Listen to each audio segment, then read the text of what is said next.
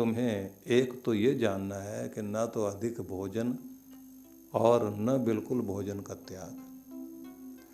न ज़्यादा जागना तुम्हें कोई सफलता देगा और न बहुत अधिक सोना। तो जागना, सोना और भोजन सबसे पहले उन्होंने इस पर बल दिया। तो सीधा मतलब उन्होंने निकाला है कि आपको एक मर्यादा में सोना, जागना रखना चाहिए। दूसरी बात ये कही है कि तुम्हारी आदतें और कर्मों की जो चेष्टाएँ हैं, उनमें भी संतुलन बने रहना चाहिए। जो हमारी शरीर की नगरी है, जरा इसके बारे में सोच के देख लीजिए कि 300 करोड़ स्नायु तंत्रों का एक सुंदर जाल शरीर है। और 700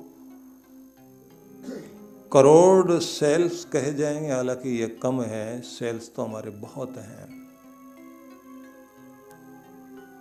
इतनी बड़ी नगरी जो हमारे अनेक तरह के ट्रिलियन ट्रिलियन सेल्स हमारे शरीर के अंदर काम करते हैं, इन सब का एक नगर बसा हुआ हमारा शरीर, और सब एक दूसरे के साथ में इस तरह से जुड़ के काम करते हैं। इतनी कमाल की हारमोनी है। सुंदर व्यवस्था शरीर में काम करती है। इसको हम बिगाड़ते कब हैं? जब हम खुद अपने जीवन में अनुशासन को तोड़ने लग जाते हैं। जब हम इस व्यवस्था को बिगाड़ने लग जाते हैं। इसलिए मैं सबसे पहले तो आपको ये बताना चाहूँगा कि आप यदि अपने जीवन के प्रति बहुत प्यार करते हैं तो आज से भगवान श्री कृष्ण के इस संदेश को महत्वपूर्ण मानिए। नपा तुला और आहार विज्ञान को ध्यान में रखकर नियमित भोजन लेना शुरू करें। कितने जीवन के लिए, आपके भोजन के लिए प्रोटीन्स कितने महत्वपूर्ण हैं? जिसका काम होता है आपके शरीर और आपके मसल्स की मरम्मत करना। और अगर आप घी तेल भी खाते हैं तो इस बात का ध्यान रख लीजिए कि वो खा भी लिया तो तभी महत्वपूर्ण है जब आप उसको डाइजेस्ट करें और उसके लिए वर्कआउट करते हुए उसको अपनी एनर्जी में बदल सकें।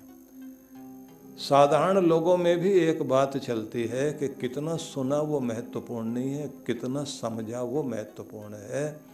ऐसे कहते हैं कि आपने कितना खाया वो महत्वपूर्ण नहीं है। महत्वपूर्ण है कि कितना पचाया। ऐसे लोग ये कहते हैं, कितना कमाया ये महत्वपूर्ण नहीं है, कितना बचा लिया ये महत्वपूर्ण है। तो एक लंबी श्रृंखला चलती है ऐसे समझाने की। तो उसी तरह से आप ये ध्यान रख लीजिए कि प्रोटीन्स हैं, विटामिन्स हैं, जिनका काम होता है कि जितनी भी तरह के हमारे शरीर के अंदर बीमारियाँ और समस्याएँ आती हैं, उन सबसे हमें बचाने का काम बीमारियों से बचाकर आपको सुरक्षित रखना और शक्ति युक्त रखना, एनर्जी देते रहना, ये सब काम इन्हीं का है।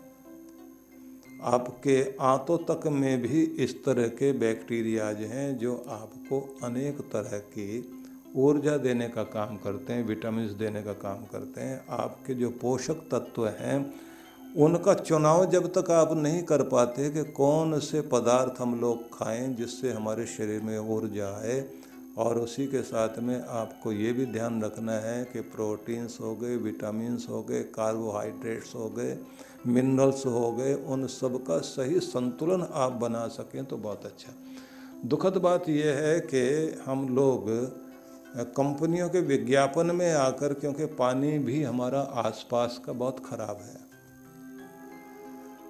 तो पानी को जिस तरह से जिन जिन जो एक्वा गार्ड से लेके और दूसरी तरह की जितनी भी चीज़ें आती हैं, एक्वा तो पानी है और उसको जो गार्ड करने का काम करता है उस तरह की जो मशीनें लगा रखी हैं और उसी तरह की और चीज़ें भी लगा ली तो उन सबसे जो पानी हमें मिलता है तो मिनरल्स जो हमें मिलने चाहिए थे, खनिज तत्व जो हमें मिलने चाहिए थे लोहा, तांबा, चांदी, सोना, ये जो आप इसके जो पार्टिकल्स कहने चाहिए या इसके जो तत्व कहने चाहिए, वो जो शरीर में जाने चाहिए, जिससे आपकी हड्डियाँ भी मज़बूत हों, आपका शरीर भी मज़बूत हो, वो तो आपको मिल नहीं पाता। वो तो पहले मशीन छान के रख देती है।